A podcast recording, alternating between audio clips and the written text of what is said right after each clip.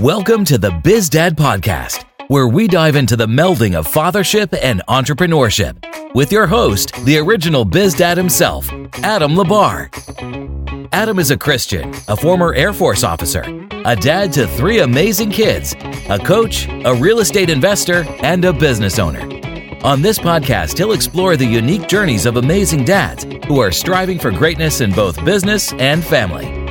So, whether you're a dad who is an aspiring entrepreneur, a seasoned business owner, or simply a man striving to be a better dad, get ready as the BizDad brings you conversations to inspire, challenge, and equip you to be a better dad and entrepreneur. And now, here's Adam. All right, everybody, welcome to the podcast. I'm very excited to have a friend of mine, Joe Wexler.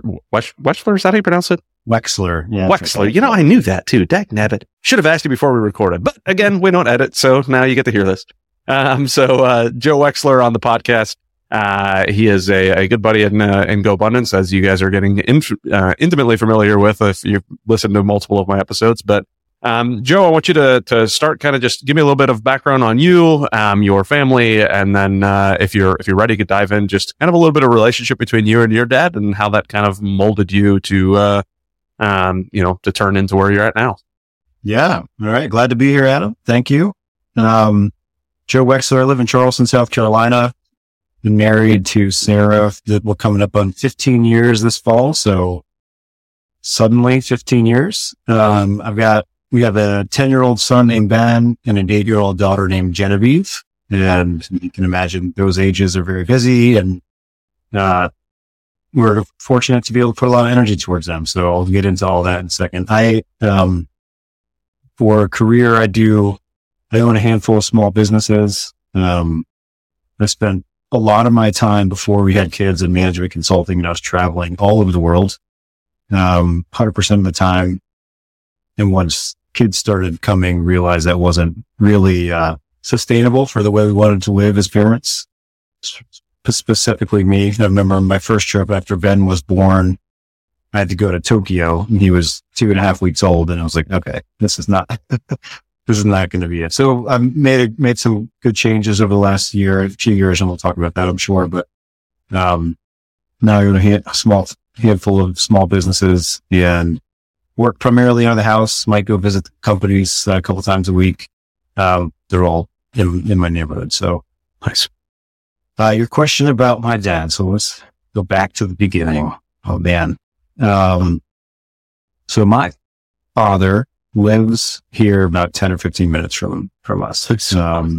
We're pretty close now. He's involved in the kids stuff. He comes to their games and, try to get together once or twice a week with him and my stepmother. Parents were divorced when I was 5. So, we also moved around a lot when I was a kid, and, after the divorce there was probably a lot of inconsistency and presence and time that we had together. My mother got remarried. My daughter, go up in the door. Let them say hi really quick. Is that all right? Come on over. Say hi. Hi, Genevieve. How are you? So, but you're not sure how you are? You have no idea? My parents got divorced when I was 5. Lived separately. We did like the every other weekend and one weekend a month kind of thing for a while after my mother got remarried. My mother got remarried. That introduced another father figure into my house. They were very, very different people. So my dad sort of, laid back and a little bit more passive about things, whereas my stepfather was 100% Italian, off the boat, like hard charger, pretty rough around the edges. And I learned a lot from both of them, to be honest. Like my stepfather and I bonded pretty well. We did a lot of chores around the house together. We went skiing together. He was very hard on us, but also took very good care of us. So it was a totally different relationship. Definitely not my dad, but one of mutual respect, I think, at least for me. My sister had a little bit of a different experience, I think, at least the way she remembers it. So My mom and stepfather actually ended up splitting as well when I was in high school. So that got ripped up. They had a couple of kids together, two boys, my brothers. One of them passed away when he was 3. He drowned, and that sort of put a, man, losing a child. I mean, it's crazy. The anniversary was actually earlier this week, 30 years ago. And I was with my other brother who lives in Colorado. So yeah, all pretty tight, but very like interesting things that happened throughout childhood. When I went away to college, by the time I went away to college, I was pretty much independent in a lot of different things. I mean, I couldn't rely on my parents financially, which was fine. Mm-hmm. I mean, that's not a complaint. It's just the way it was. So I was financially independent from the time I was like 15 or 16, except for the roof over my head in high school. And you know, it feels like it had been a couple of years of distance between me and my dad that, I realized at some point had to be patched, and I sort of had to take the initiative to do that. It wasn't like there was any event that there was a falling out, but there was just disengagement. And I was growing up, right? I mean, mm-hmm. late teens, early 20s, you're out doing your own thing. So, and there was again, the financial aspect where I wasn't getting any help. So, but honestly, when I, you know, probably 20 years old, 21 years old, I just kind of made it a point to reconnect and engage with him, more frequently. And he was right there to do it. It wasn't, but I kind of had to be the one leading it. So how any of that influences the way I'm a dad, I have no idea, man. Yeah. So yeah, where do I go and all that? That's, quite the upbringing going through all of that, I would imagine. So, I don't know. I would say that there's almost no way that it doesn't influence you, right? Because your previous experiences, you know, I don't remember who I was listening to, but they're talking about like this conversation between you and me is not a conversation between you and me.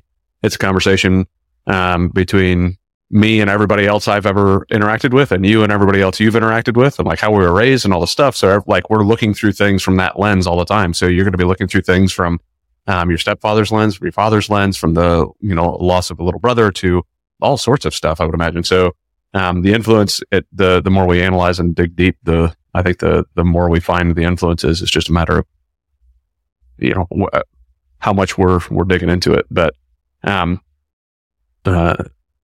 you mentioned connecting with your father in your 20s, reconnecting back with your father. Now, it doesn't sound like, you know, from what you're saying, that there was like a problem or like issues that you guys weren't talking, just that you weren't really connected. So, tell me a bit, like when you went back and you tried to get, you know, when you went back and connected with him, was it like, hey, this is all brand new to me again? Or is this like, it's like nothing ever changed and we're still, you know, father, son, just like all old times? Yeah. I mean, it was, sorry, I cut out a little bit. I missed a couple of things he said there, but when we, It was like nothing had changed. You know, I don't think he maybe felt the same way I did. I might have lost. He hadn't expressed it. So, well, I don't know if I got lost or if he got lost, but I had to restart something. Kind of disappeared. I stayed in. I don't know. Yeah, all of a sudden it said finalizing. So as I was, you know, now that we're popping in, I earlier told you we don't edit, but I guarantee we're going to edit something in this one. So I was in the middle of asking you something. I don't know if you heard what I asked you or before it went out or not. Out at some point, I heard you say every conversation we're having is kind of made up of all the experiences there with other people. So, and then, yeah. And I'll try to start from there. The question I heard you ask was if it was normal for my dad or not. It felt normal or whatever. Yeah. Yeah. When you guys reconnected, like, did it feel like it was, you know, just like it used to be? Or, I mean, I don't know if it was like we didn't talk for 5 years or, you know, just some text messages back and forth here and there, or if it was just like literally estranged. Like what did that look like? Yeah. It wasn't estranged, and it wasn't like we hadn't talked, and this was before cell phones. So mm-hmm. texting wasn't a thing, which maybe would have made it easier, to be honest. you know, you had to pick up the phone. I had to be in my room. He had to be at his house. Email wasn't even really that ubiquitous yet. So, it makes me sound super old, but it's still true. I'm sure you remember it, but very much so. Yeah. So I think it was more, it wasn't as if like I had to go back and fix anything. It's just that I had to start being intentional about it. Mm-hmm. If he ever felt like we had lost the step, he never articulated that to me. Okay. Like I said, he was there. He was like, cool. Yeah. But as soon as I started engaging, it's not like I had to pull along. It was easy. And you know, we've been obviously like, you know, you get through college and then I was traveling. I went to grad school. I lived abroad for a while, getting married, all those things. He was part of it, but not necessarily day to day. It's really only the last few years when he moved, into the same city we are where it's been more regular, but yeah, since then, it's been solid.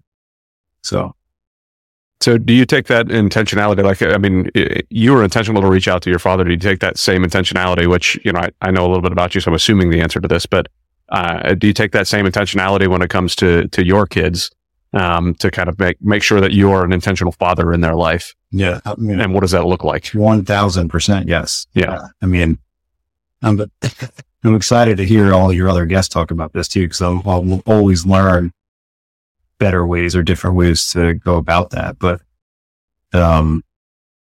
there's just a million quotes you could say, like, what, 20 years from now, the only people that are going to remember you work later, your kids, you know, things like that. I mean, yeah, I mean, I focus so much of my energy every day on being present when they're around and then being intentional about being here when they're around. Yeah.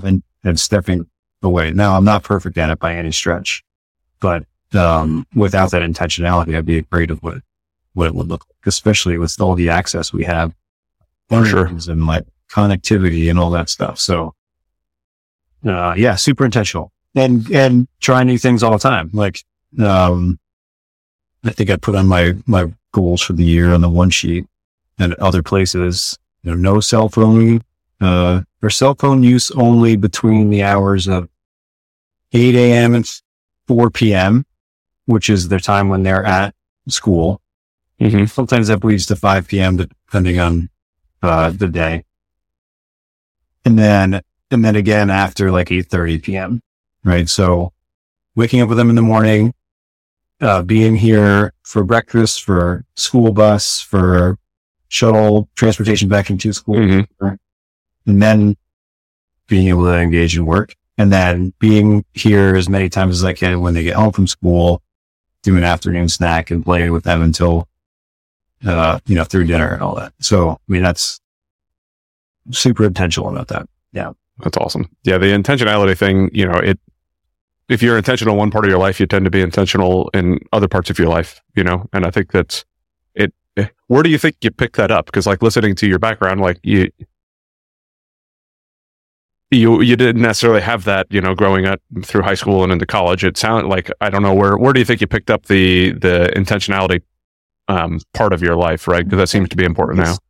It came late. It came later. I mean, I'm 42 years old and I had a W-2 job for most of my career, all the way up to my late 30s, and just was chasing whatever was next there. Mm-hmm. I always knew that I wanted kids. Like before all this, I always knew that I wanted to be a good dad and have a good family. Like that was just always something that, was a truth for me. Not even like, I wonder if this is going to happen. Even I remember as a kid, just in high school, college, whatever, like I'm going to have a little kid and be a great family unit together. I don't know why. But in terms of actually taking action towards making that a reality and not just being here, going through the motions and going to work and doing all that. Probably, you know, once we started having kids and all coincided with the timing of like success in a career, and realizing that that was always going to be a trade-off. You know, you kind of hit this like fork in the road, like, okay, well, I'm going to either go keep focusing on chasing the career ladder stuff in this W-2 big job, or I'm going to worry less about that and more and more about what I want in terms of my lifestyle, with my relationship with my family, with my friends, with my kids, most importantly.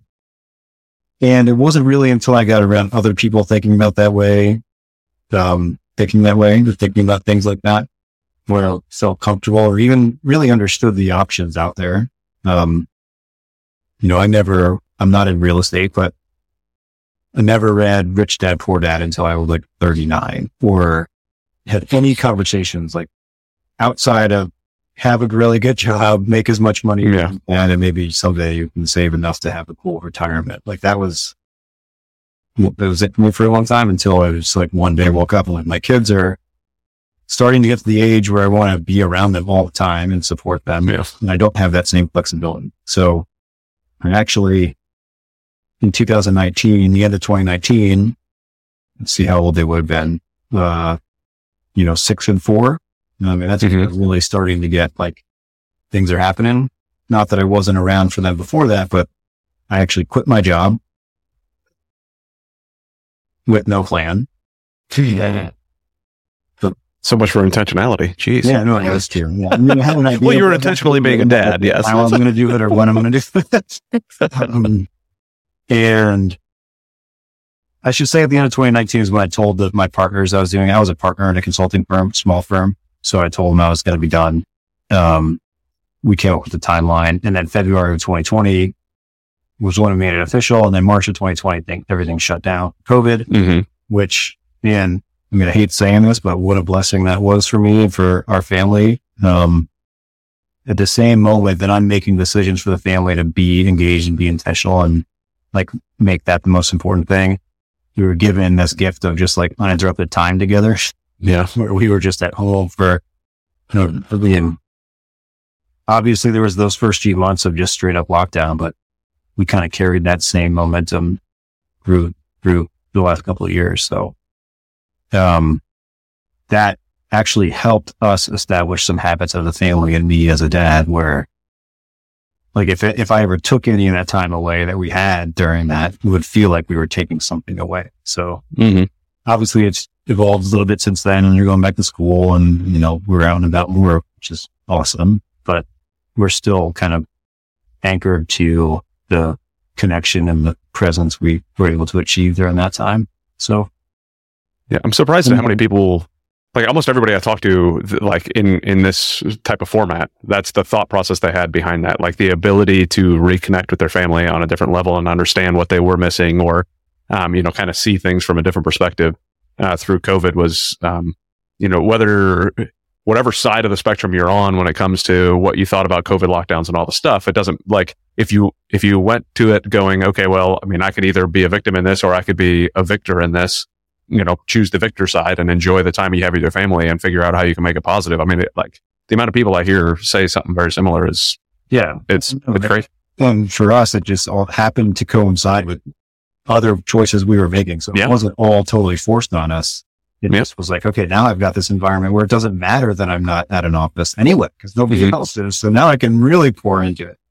And then, designing everything, from there, so that I can still be able to do that, is the constant struggle and the thing that, something I always work on. Cause like I said, I quit my job. I had nothing to do. And then I went and created a whole bunch of stuff to do, and it had filled my plate, but I'm able to do it in a way that still gives me the ability to be home or to take trips or things like that. And that's always a balance, cause I can always spend more time at an office or working, but just trying to really be intentional about designing in a way that still gives me growth on a professional and a career side, but protects everything that's most important here. So I think that let's go into that professional career side a little bit, right? So you said you own multiple small businesses. What does that look like? What does owning multiple small businesses look like? Like, because you say owning, but not necessarily, like, what kind of work do you do inside of the businesses that you own, and what kind of businesses do you own? Talk to us a little about that. Yeah, that varies. So the goal when I left consulting, and like I said, I was a partner, so I owned part of the company that bought me out, had a little bit of a runway.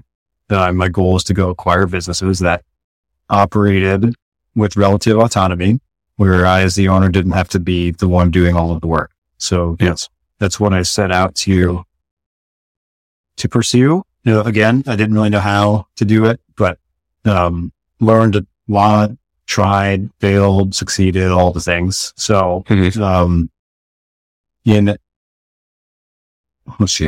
I guess I've got businesses that run where I talk to the general manager for maybe 15 minutes a week and make a visit every couple of months just to show my face, but that's like the extent of what I do. I've got another business that's maybe one more level of involvement higher than that, where it might take up 2 to 3 hours of my time a week. And then there's one business that I am the CEO of, and that's what takes most of my working energy, but it's still probably 20 hours a week.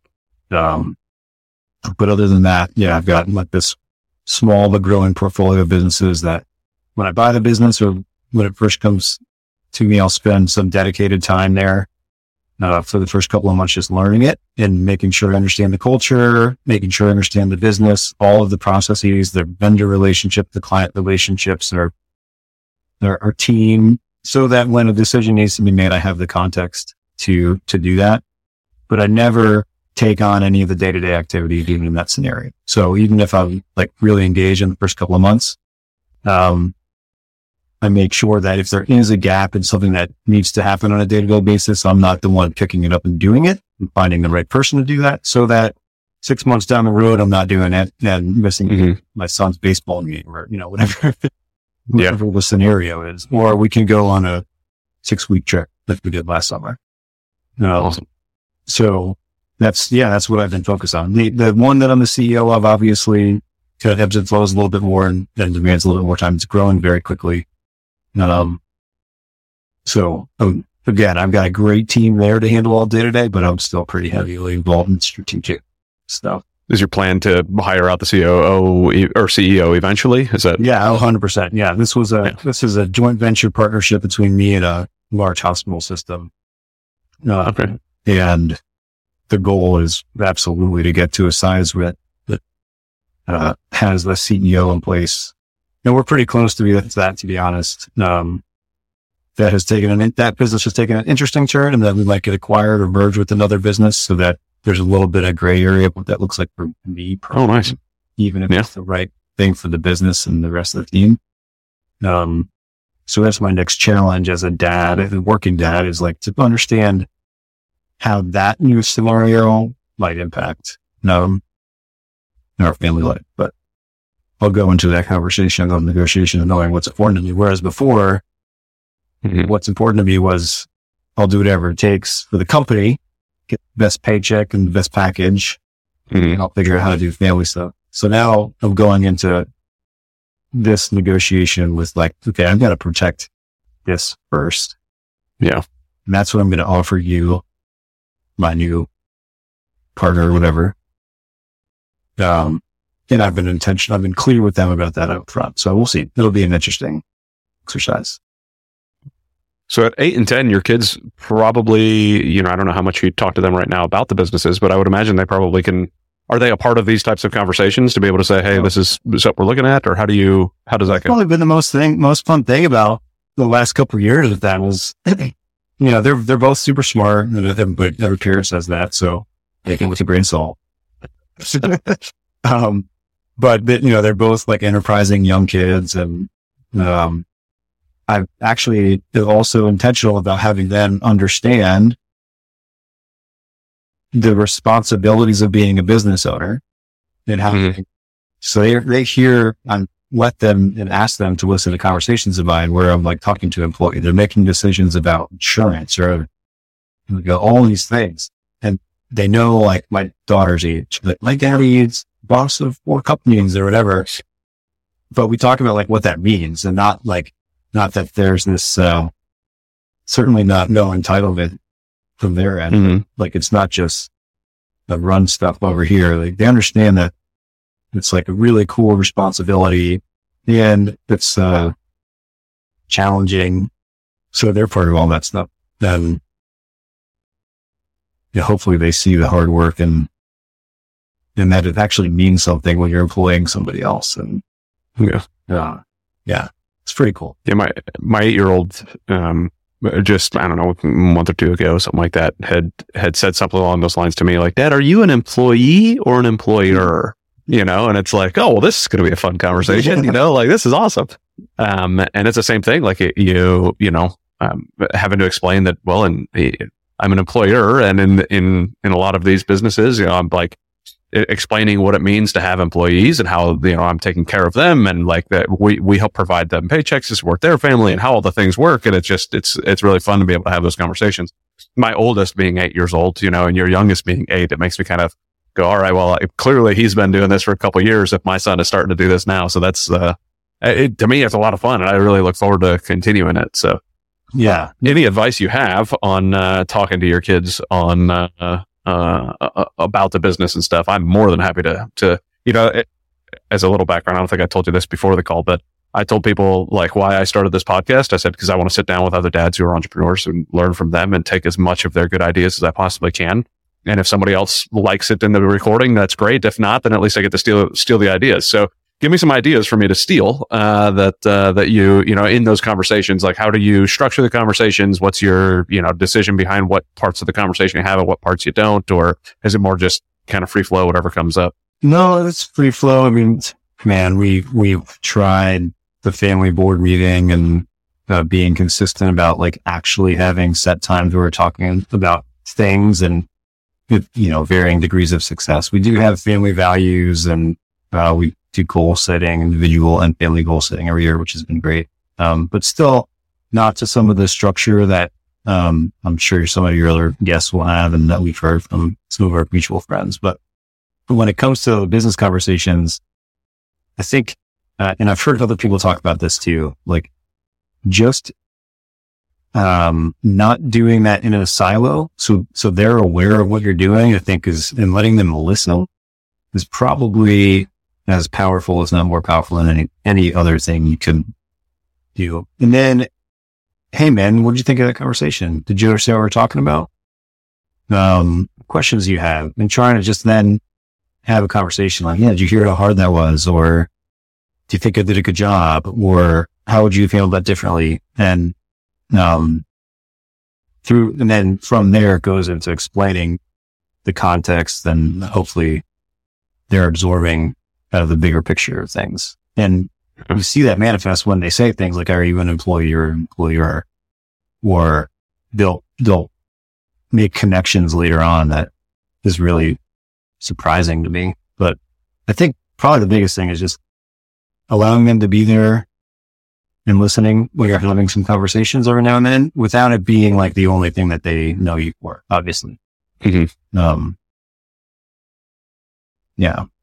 You know, so like I said, the thought process behind the saying, like they don't, your kids don't learn from what you say, they learn from what you do, right? So just having them, you know, I have a tendency to always have my door to my office shut. I'll take some business calls in the car, with the kids in there. But, you know, I think that especially, I mean, I've got 8, 4 and a 7-week-old, right? So, it's like the 4-year-old, not quite, I mean, he hears some of the stuff, but, you know, it's a little more difficult for him to understand daddy's on a call and not, you know, like, let's calm down a little bit. But the 8-year-old, like just having conversations, business conversations around him is fun, because he does ask a lot of those questions. Like we did a tour of a business that we have up in Atlanta, and we drove up to Atlanta, walked them around, and I got to explain it was a, assisted living facility, a memory care facility, and get to kind of show him like what we're doing and what we're rebuilding. And like, you know, he was very interested in what we were doing, and I thought it was a lot of fun. So I look forward to doing more of that, right? Because I've sold a majority of my stuff personally over like the last couple of years, because it's been a great time to sell real estate. Now it's not a great time to buy real estate, but I tell you what, the amount of deals I underwrite to just completely walk away from is a massive amount of a waste of my time. But it is what it is, you know. Flex, that's all right. Yeah, I got to keep the muscles moving. You know, I know you and I have talked about me wanting, like, I would love to go buy some businesses. I would really like to be able to do that. I don't really know necessarily what to do, but I'd love to learn it. And I've been talking about having, doing homeschooling with the kids, because I'd like to involve them a little bit more in this type of stuff, you know. I work from home. You know, I've got the flexibility. We have an au pair, so like I've got the assistants at the house for when they're, you know, when they're not doing stuff. But to like, I could have an actual business class, you know, with the kids doing actual business stuff. So I thought, you know, I don't know, I think that would be really cool. Well, no, that's, I mean, man, we've talked about alternative school every couple of years. We did move my son into a Montessori school this year, actually, from, but it's still public school, but that kind of change of pace has been interesting and good for him. But my wife is a teacher, so she works at the school, so her calendar is tied to theirs, which makes some things easier, but that calendar is so strict that like that kind of flexibility I'm a little bit more of. Selfishly, I want to be able to say, hey, let's go to France for 2 weeks in September. Yeah. Which I am doing this year by myself because they can't like miss school. Right. Like, yes. Or, you know, I'm going for a guy's trip, and like, it would have been fun for them to tag along for parts of it. But, you know, like that kind of example of, I've tried to get my wife to think about homeschool, and she's absolutely no one, but she's a teacher. And which for me is an argument for, but yeah, I think it's just a different relationship you have with your kids when you do that. So she's a little bit nervous now. You know, we've talked, there's a GoBundance chat that we've got going on about, homeschooling, just kind of tossing ideas around. I don't know if you're in it or not, but you know, I'm too in shiny objects. No, I understand. Yeah. Be afraid of the conversations that would COVID home if I started reading. There's been a lot of talk. There's some other folks that are talking about doing like, what are they called? Pods keep coming to my mind because we have, you know, GoBundance stuff, but like little homeschooling pods, if you will, where do them together. Yeah, or you get multiple families together, and then you can hire your own teachers, right? And then the parents don't even have to do it. So it's homeschooling with as much or as little parent involvement as you want. But you know, like you get three families together to, you know, especially if they're already paying for private school, that just put their money together to pay for a teacher instead of paying for private school, like that, you know, could be a pretty solid option. And then your wife doesn't have to worry about that. Yeah, we've thought a lot about the homeschooling thing. I have in particular. Yeah. We'll see. And you're frozen over there. I just want that flexibility. Which makes me wonder if it's me again. I don't know if I've used, like, it's not. I'm pretty sure it was me. Okay. On this one. So I turned my VPN off. I didn't realize I left it on before the recording, and that sometimes will cut my internet out. Yeah.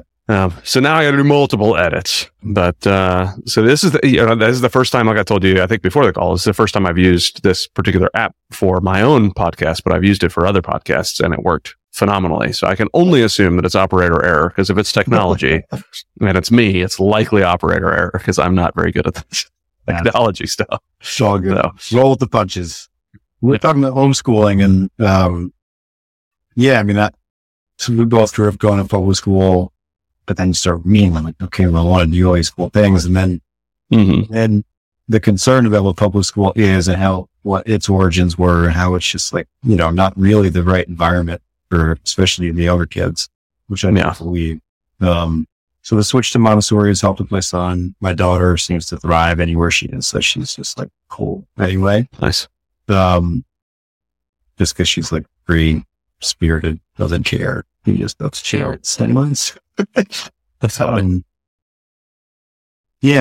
I do think there's so many other things that we can give them exposure to, whether they're in school or homeschooled or whatever, that are around business and interacting with humans and experiencing different cultures and people and situations that I know was super valuable to me growing up.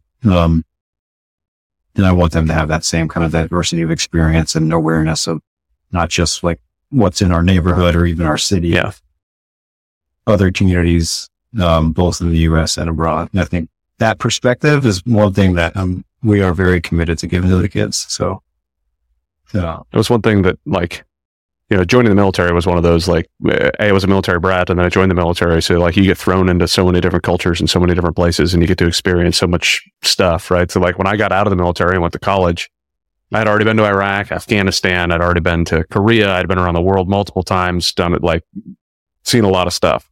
And then I get to college and there's all these kids with all of these opinions about what the world is when they've never even left the county they grew up in.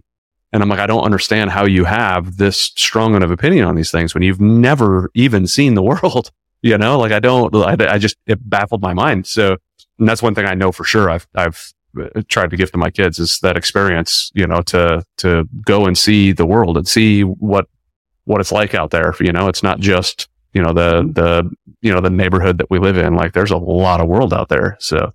And both of my parents had that same kind of experience. My mother hitchhiked around Ireland when she was 19. And nice. My father taught, my dad taught comparative religions in Tehran, Iran prior to the revolution. Wow. And then, you know, all the travels around those things. So they always supported and encouraged me to go, like just go explore. Like leave town. They sent me to Norway when I was 12 without them, but no, always just encouraged us to do that. And we actually said, my son last summer went to Sweden by himself for a week with nice. Just without us, you know, and he was out seeing a new culture. And that's really cool. Yeah. So what do you think of Sweden? He loved it. He wants to go back. Yeah. He takes Duolingo Swedish lessons just to polish. Nice. We had a good friend over there. His friend actually came and visited us afterwards, which was cool. We were pretty like intentional again, where we use that word, but about getting them out and seeing other countries and other places. So, So how did was your mom already planning a trip or did you plan this trip separately, or what do something with each kid when they turned 10? Okay. So this was his 10-year-old until he's 11 in months. We have some friends over in Sweden. That's another crazy long story, but I won't tell you where that comes from. But they were actually the indigenous people way up in the Arctic Circle. They're reindeer. They're the people that are modeled after, or that the Frozen characters are modeled after, like gotcha culture. So they actually went, that's cool. Stayed in Stockholm for a day and then a little bit in northern Sweden, and then flew two helicopters north up into like totally off the grid, no connection. First time that we've been not able to communicate with him for multiple days in a row. And there was a family there that they were visiting, staying with, and they had a 10-year-old son too. So they're pen pals now and chat every now and then. It's awesome. That sounds amazing. Yeah. That's really cool. And I would imagine not pen pals. You can't just like go book it. You have to have it. Yeah. And the kind of trip where my mom asked me if she could take him. No, I want it. But I get it. Awesome. I guess you need to do that now. Just you and your wife. Go do it. That's funny. Just real quick back to the conversations about like having your kid listen to your work stuff and make sure they're aware of it. Like, and you don't want them to know you only for the work, but if you're going to create a life where you're going to be present with them more often than you're working, inevitably you're going to have some of that. And I think that's like that, like being intentional about them understanding what you're doing and why you're doing it the way you are, to have the time with them while also understanding the responsibility that you have, the entrepreneur, the business owner. Like that's kind of a crazy thing that most people have to worry about. Yeah. So like, for instance, we did a 6-week RV trip last summer, which was incredible. I mean, like so much dedicated time with the family. This is after COVID. So we just wanted to like harvest all of that as much as possible. And in 6 weeks, you can't just like completely shut it all down and shut it off. Yeah. So the fact that they can see you, or at least in my situation, like see me on vacation doing something new with them, exploring, present, but then be able to like peel off and have a conversation that's work related and them understand the magnitude of that without them feeling like you're being taken away from it. I think something you have to work through. And the entrepreneurs groups that GoBundance group and all that, and people that we hang out with, everyone's like sort of gets that. Like I was on a trip with four other GoBundance guys a couple weeks ago for the weekend. And it was so cool because we were like exploring a city together. And every now and then, like you have to answer their phone or have to like take care of something really quickly. And everybody understands it. It's like, okay, cool. Hey, he's taking a call. I'm going to have to hop on a call right here. We're going to handle some stuff. Mm-hmm. So right back to it. And we talked about having that same kind of dynamic with our kids. So I don't know. There's probably a better way to do it if you've heard anything that's like. No, I think that it's, I did something similar literally just yesterday. We went to Busch Gardens. And I told my son, I said, well, the beautiful thing about dad running businesses from home is we can do this. I said, but the downfall about dad running businesses is that I'm going to have to probably make a phone call or two while we're out, you know? And there's literally, I wasn't expecting it, but I had to make a phone call to do a wire transfer. And then I had to make a phone call to knock something. Like it was, there was two or three things that went on that led to us not being able to do, the hand slap game while waiting in line for a roller coaster, right? So it was like, sorry, buddy, I'm going to do this real quick so that we can get on this roller coaster, So, and how much they understand, I don't know. Like, I'd love to be able to peel their brain open a little bit more and kind of like, what do you really think about that? Cause I feel like sometimes I get, and maybe you're in the same boat, but I feel sometimes I get the answer that they want daddy to hear, not necessarily the answer like that they're actually feeling. Cause you can almost see the difference between what they're saying and what their face tells me. So, cause it's still, I would imagine, daddy's still having to step away, but to also see that, I'm taking responsibility for the businesses that I run at the same time as doing what I can to be involved as a dad. I think that I'm hoping that shows up well for them. Yeah. I mean, I think like you said, to just have a conversation and say, hey, we're able to do this because of that, and compartmentalize a little bit, but just know that it's part of your life. Yeah, we talk about that a lot. And my wife is great about it too, where she kind of just like reinforces this. I've heard other people talk about this separately, like just reinforcing each other as individual parents and people, and having the kids see that is really important. So, me showing appreciation for my wife for, making dinner or setting up an event for us to do, and having my kids see me show that no appreciation. And then my wife does a great job of recognizing me as a dad and as a business owner and a husband, and they see that too. And like, I think that's gonna be pretty impactful for them over the course of their lives. So I would certainly imagine. Yeah. It always breaks my heart to see couples like, I don't mind some minor arguments for the kids. I think the kids need to be able to see my wife and I kind of dispute a little bit and then come to an agreement at the end of that, without anger. Same. But it always hurts me to watch like almost knockout, drag out type arguments in front of the kids and the way that they act. And like, you're like, what are you teaching your kids when you do that? Right. Like you should be showing your kids a good example of what it means to be a husband and wife. And I don't know, it breaks my heart. So like a lot of times, like if my wife and I are going to have like a conversation, what we try to do, like if it's going to be in depth, like the kids see us go into another room, we have a discussion, we figure it all out. And then we come out unified, like, hey, this is our decision. It's not mommy deciding this or daddy deciding that, or, oh, mommy won that argument. It's none of that. It's no, this is our decision. Like we want this to be a mutual thing that they always see that husband and wife, while they may not agree on everything, they can come together and agree on it and move forward. And, to me, I think that's also helped me in business too, to kind of step aside and go, okay, well, let me look at what this looks like with my partners, right? Like, it'd be, exactly. Step aside. Let's talk to my partner about this. Figure out what we're going to do.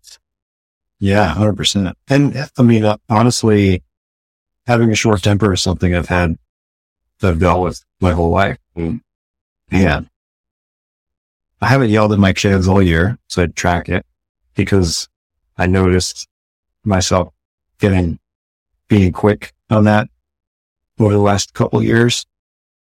And letting their just kids, man, but letting them get under my skin and reacting very quickly and yelling. And man, every time we do that, I just felt so bad. So I made a resolution this year not to do that. And it just, they notice it. The wife's like, man, You're so much more patient than I am. That's awesome, though. Well done on noticing it and then taking some action to correct it. That's phenomenal. Yeah, I mean, I'm like, I'm not perfect. My wife would argue too, right? But you know, I definitely have less patience sometimes with my kids than others. But at least recognizing that I was yelling, that didn't feel good, and it doesn't feel good for them, and then taking action. I'm pretty proud of that. But it also came to a place of there was a defect of mine. Yeah, probably too strong a word, but something, a behavior that I was exhibiting that I didn't want to. So yeah, I noticed that about me. I mean, I was the guy way back in my enlisted days, was the guy that they would call on to fix the problem people, right? Like, I was the guy that was able to yell at somebody with at the drop of a hat if I knew there was an issue, and I was in that type of career field where that's just what you did. Like, you needed to straighten people out. But it turned me into a very angry person because I was always on that edge, always on that precipice of being ready to yell at somebody. And I tell you what, that's one of the other many things that having a kid made me realize, what are you doing? Like, this is not good, you know? And I've said it before and I'll say it many times, I'm sure, again, but one of the things that I typically do, I should start tracking it just to help me kind of make sure that I'm doing it right. I like that thought process, but I'll try to remind myself literally out loud how old my kids are. And they're acting this way because they're 8 and 4, so if there's something going on, I have to remind my, what are you, like an 8-year-old boy or something? And then it's like, yes, Adam, he is an 8-year-old boy. It's okay. Calm down. He doesn't have 40 years of experience in life that teach him that this is not how you react. It's a constant reminder in my brain on what I should be looking at. And so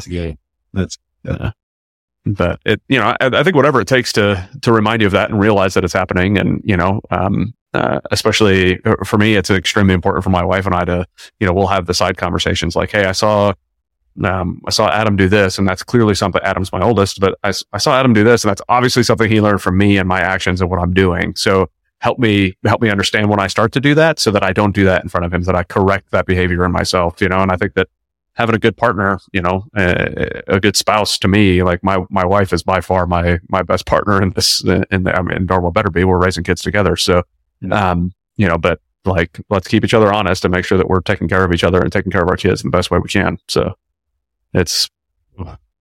How are you handling sports? Did you up with sports? Do you push it? I'm just curious. Listen, I'm supposed to be interviewing you here. All right. Sports for sure is one of those. Yeah. I told my wife before we even started sports, as I said, I played sports. I have a lot of regrets in the things that I did inside of my sports. I was never encouraged, how do I want to word this? There was never a commitment thing to it, right? It was, if you want to, you can. If you don't want to, you don't have to. And so my parents were the complete laissez-faire side of that, where I want to be a little bit more involved. And they you made a commitment, so let's follow through on the commitment. Don't give up on this. Once it's over, we could choose something else. Yep. But I mean, unless of course they're completely miserable. There's certain environments that you just don't want your kids in, and that's something that is different. But so hockey, I always wanted to play hockey, but never had the opportunity. I played pond hockey and stuff like that in upstate New York, but that was about it. So my son started playing hockey, and then I went, man, did I put him in hockey because I wanted to play hockey, or did I put him in hockey because he wanted to play hockey? And now he still asks, he's I want to go back and play hockey again. So it's good. But Adam does golf. That's by far his big thing right now. He absolutely loves it. He's solid at the confidence things a little bit, with most golfers, right? That's a tough one, but yeah. So he's done hockey. He's definitely involved in golf. We put him in soccer one season, and he literally just stood out there and looked at the ball, and he was like, "Dad, this is stupid. I don't want to do this." So we didn't do soccer ever again. But I always tell Raquel, I said, I'll put money towards it as long as they're wanting to do it. But the second they say they don't want to do it, I'm not gonna. But no, how about you? What are your thoughts there? Yeah. Because we do, it sounds like we have very similar approaches. I mean, I grew up, I played hockey my whole life through college, and I still play. Then my wife played softball. She loved baseball, huge baseball fan. I'm not a baseball mean. when Ben brings it up, or Genevieve, when they bring it up, I'm like, yeah, I don't really like baseball. I'm actually, can't say this. You're not telling him he can't play. Just saying. If you play, I'll go to the game, but it's not. Yeah. No, but we just in church, same. So we do the same exact thing. If you show interest, then let's commit to it. And if you commit to it and you have to do it, then we can reassess after the season. You can't miss practices. And it's funny because Ben is like not very athletic. I should say he's probably going to listen to this. He's really, when he sets his mind to something, he goes after it, right? Mm-hmm. And he will get into it, even if he's not the most talented out there.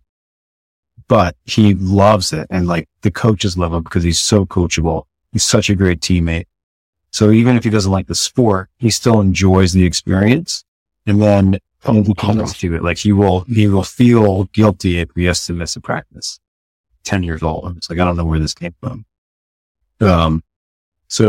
But he's tried things that he hasn't liked and hasn't continued with. And I'm just curious, like how much depression, and like he tried hockey, skating. He didn't pick up skating very easily. So he had to take him back. And I always wondered, and I'd push that on him, but he sees me playing. So I think I wanted to golf, but he's like got a really good natural swing. He's like, there's not enough action. Yeah.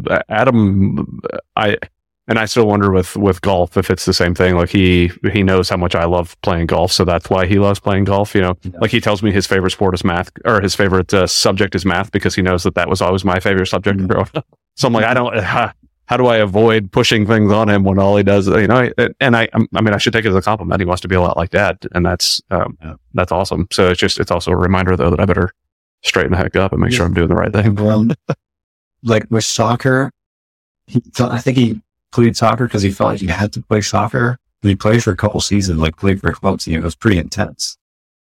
And he put himself in goalie, which is like a stressful position really well, but could tell he was never super into it, and he wouldn't be very aggressive. When he did play in the field, he kind of like played on the periphery.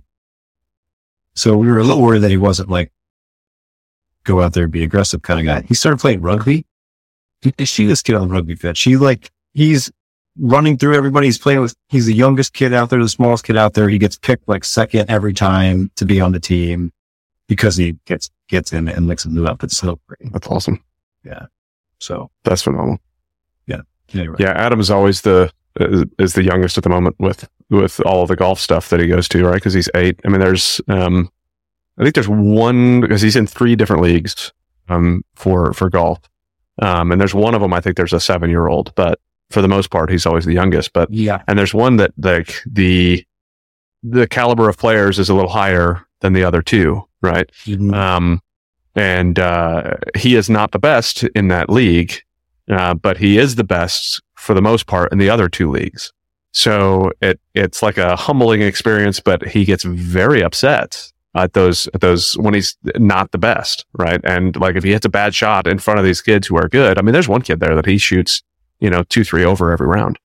I've seen him shoot a 37, right? 1 over on, and it's like, goodness gracious, you're 8 years old. The kid turns 9 like next month. And he is solid, it's insane to watch. So when Adam shoots bad in front of them, I think he's only had playing in front of them only like 2 rounds in the 40s.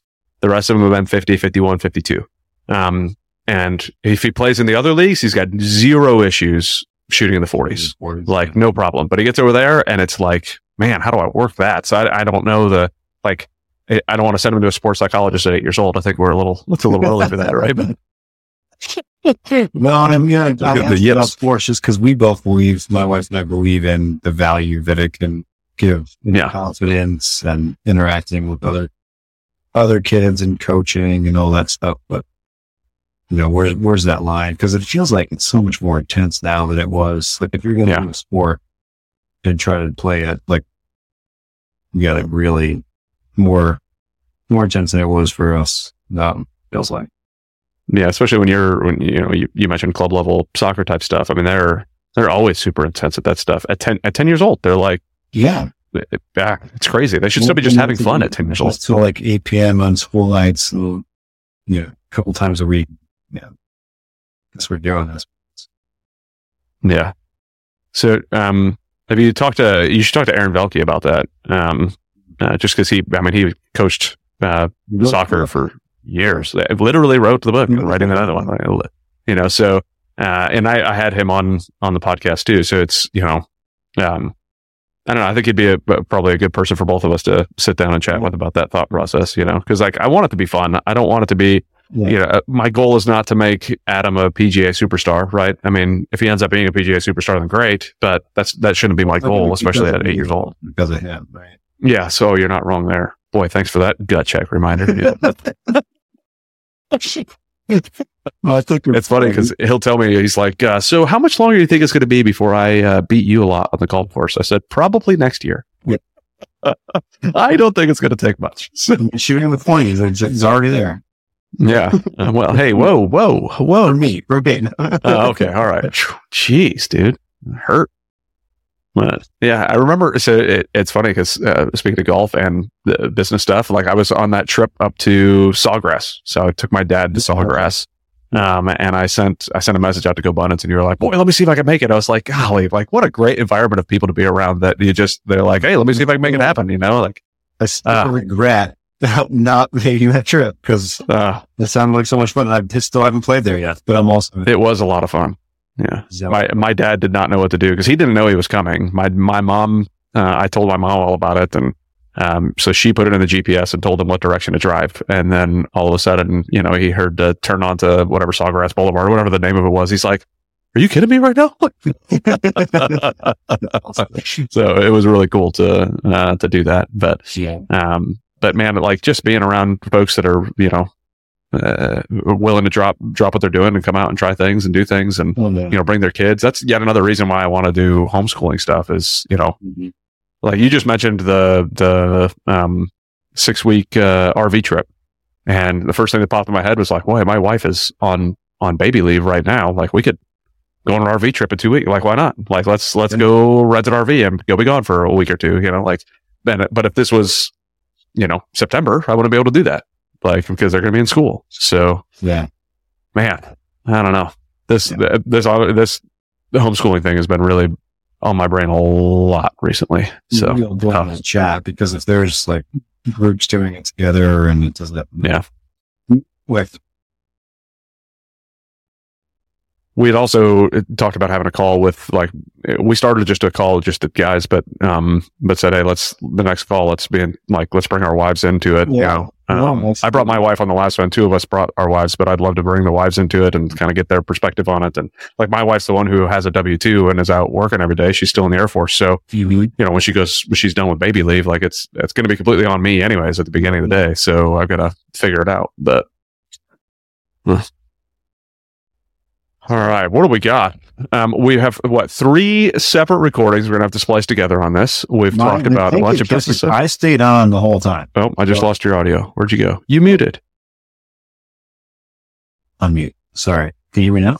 Yep. Okay. I don't know. I coughed. I think it's just one recording that you just have because mine stayed on the whole time. Oh, okay. Well, awesome. Then we'll just cut out the parts where I was blank, So awesome.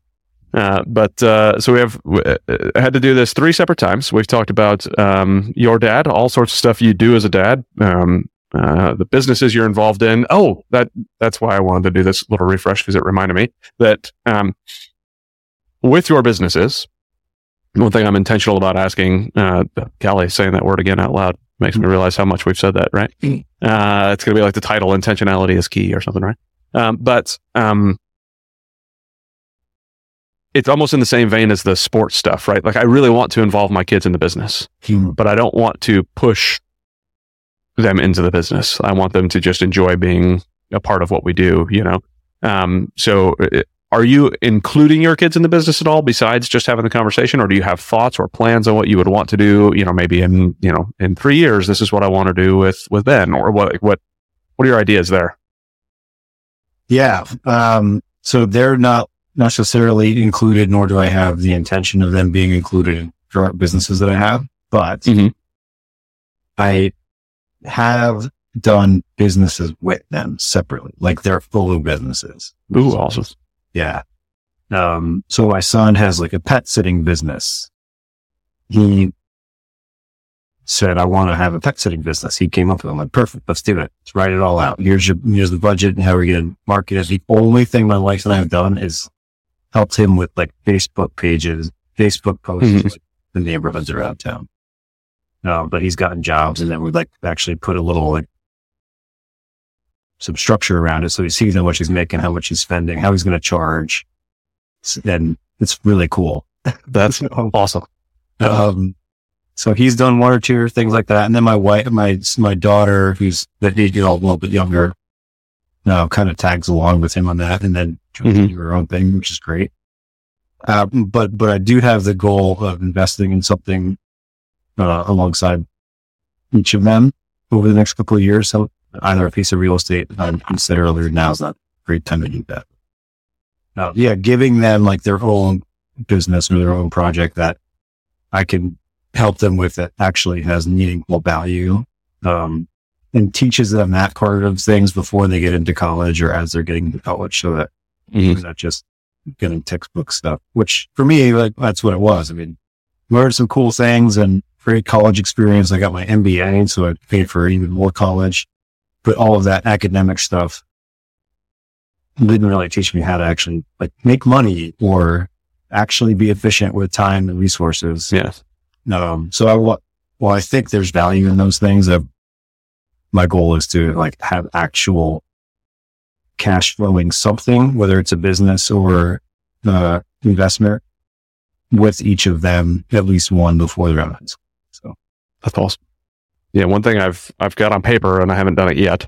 Depending on when this is posted, hopefully I will have already done that, but, we've walked through a plan on creating a vending machine business for the boys, right? Kind of have a route, have it all set up, go to Sam's Club, buy all the stuff that we need, reload it, learn what it is to stock the stuff, supply and demand, and all the stuff that goes into it. So, we talked about that same one. I think that's a really cool, easy one to implement.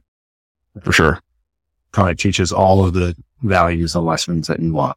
So, yeah, I mean, even if you look at it and just say, all right, well, we put a bunch of packs of Doritos in this one and they all sold out. We put the same amount of Doritos in that one and they didn't. So this location doesn't sell as well for Doritos. Like, maybe we need to adjust, like our demand in this area is really crappy and our demand in that area is really good. So it just like all the spreadsheets that go involved with it. And to me, it sounds awesome. My oldest thought that was really cool, but of course he says, are we allowed to eat the snacks too? I said, well, that's a business expense. So you got to write that out, Yeah. My challenge with my son is when we'll have an idea and goes to start to put it into place, and then suddenly the idea goes from this to like this crazy, unachievable, or maybe that's a limiting belief. Like, dude, there is no way we're going to be able to do that. We're going to have to work up to that. Okay. Yes. So he's into Pokemon. I don't know if your son's in Pokemon. No. It's a moment. I don't know how we got it. It's like, I don't know anything about it. It's like I said, it's one of those things you can get your ass onto something and he learns everything about it. So Pokemon is one of those things. And there's a game, Pokemon Go, where you can like interact with Pokemon on an app. Yeah. That he like asked my wife if she can use her phone for it. And he was talking to a friend of his father who was also into Pokemon, and the guy was giving him all kinds of tips on how to like optimize his Pokemon experience. So one thing he came back with was, Dad, we need to put one of those little like libraries, those little neighborhood libraries of like this like looks like a big bird box kind of where in your neighborhood, and then make it a Pokemon stop. And I was like, cool, we can build one of those little libraries. I think that'd be great. We had another one in the neighborhood. Now that is also going to be a shop, apparently, and a trading bonus thing. And like, be this bigger thing. I've just been Unless you do a large box that like one of them, you have to know the code to go purchase something out of them. Yeah. I hope you're a carpenter to build this special box out to be able to do enough for more than just a box. Yeah. That's really cool. Yeah. All right. Well, I don't, the clock here says we've been chatting for only 32 minutes, but I know it's been a lot longer than that. So, I got an hour 15, hour 10. All right. Well, I don't want to eat up a ton more of your time. I want to be respectful of your time. I'm happy to keep on chatting, but is there anything that you want to bring up as far as business goes, as far as dad stuff goes, anything you want to kind of pry open a little bit more, anything that sparked your interest in our conversation? No, I mean, I think, I appreciate you putting this together and doing the whole, yes, like I said earlier, excited to listen to. It's not much more important content that you can listen to, I think. So thank you for doing that and making us aware of that. You know, I think age appropriately, we've kind of covered everything. You know, I'm thinking in a couple of years, next phase and getting like teenage years, all the conversations that come along with that we haven't really started to hit yet. So yeah, I'm not that I'm nervous about it, but you know, time is fleeting, man. You know, I start to realize that there's not much more of it, where they're really here with you. So trying to just enjoy every moment now. Look forward to the future without living in it. Yeah. So. Yeah. That's one of the things I think is it the family boardroom that discusses that, like 18 summers you have with your kids, right? So like you're down to 8 summers with your oldest and 10 summers with your youngest. Like, it's, yeah, when you, like, what a perspective it puts, you know, when you start thinking about it that way. And it's like, goodness, I've only got 10 more summers left. No, actually, I've only got 9 more summers left with Adam if he goes to college, because he started school a year early. So, like, man, oh man, like, what the heck? That's a kick in the gut, you know? I was talking to, I was at Jackson Hole, we went into that last week, and I was talking to a guy who, his daughter, I think, is like 22 or 23. So, kind of gone through all that. Mm-hmm. So he can't, maybe she's even older than that. Because he was talking about he and his wife moved to some like relatively remote location because that's where they wanted to be. And I asked about kids and he said, yeah, you know, I'm seeing once or twice a year, but we always thought we're the cool parents that like want to come hang out with us. And then now turns out we're not that we're bad. Like everyone's cool, but like they're not, they just don't, they want to do their own thing. Yeah. Really hard. But you also just like applaud it and create independence. I mean, that's the whole thing. So yeah, I don't know. Yeah, I've that's another one that I've repeated. I think it was on one of the Fam Abundance calls that I came up with the idea or a thought process that like each one of our kids are like their own little businesses, right?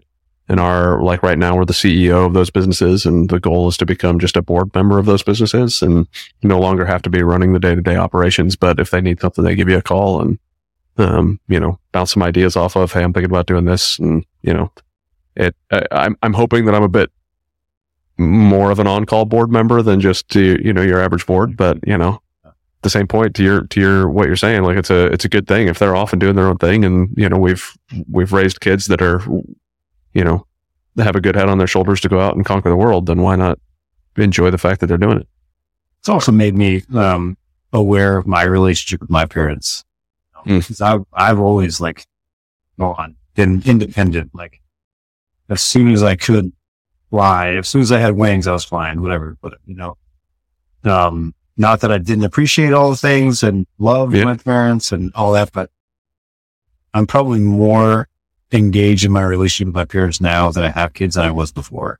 And certainly as they get older and I start realizing the gravity of those relationships, and how they must perceive it, I'm like, all right, I'm all in my parents too, which, is fulfilling, but I'm sure even more so for them. So.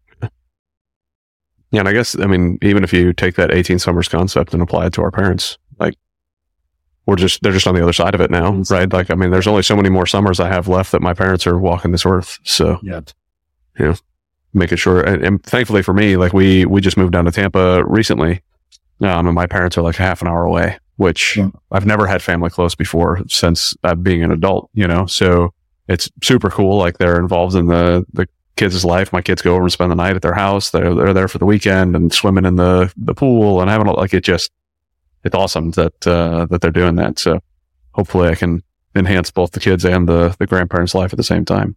And it gives me a date night. So sold. That's phenomenal. Well, this is great, man. Thank you. Yeah. No, thank you. I appreciate you jumping on. You were one of the first people to reply. I don't remember if you replied on with it. Anyways, I'm glad you jumped on. I'm happy that we got you. I'm looking forward to continuing these conversations. I pull something out of every one of them. I hope people listening do as well. To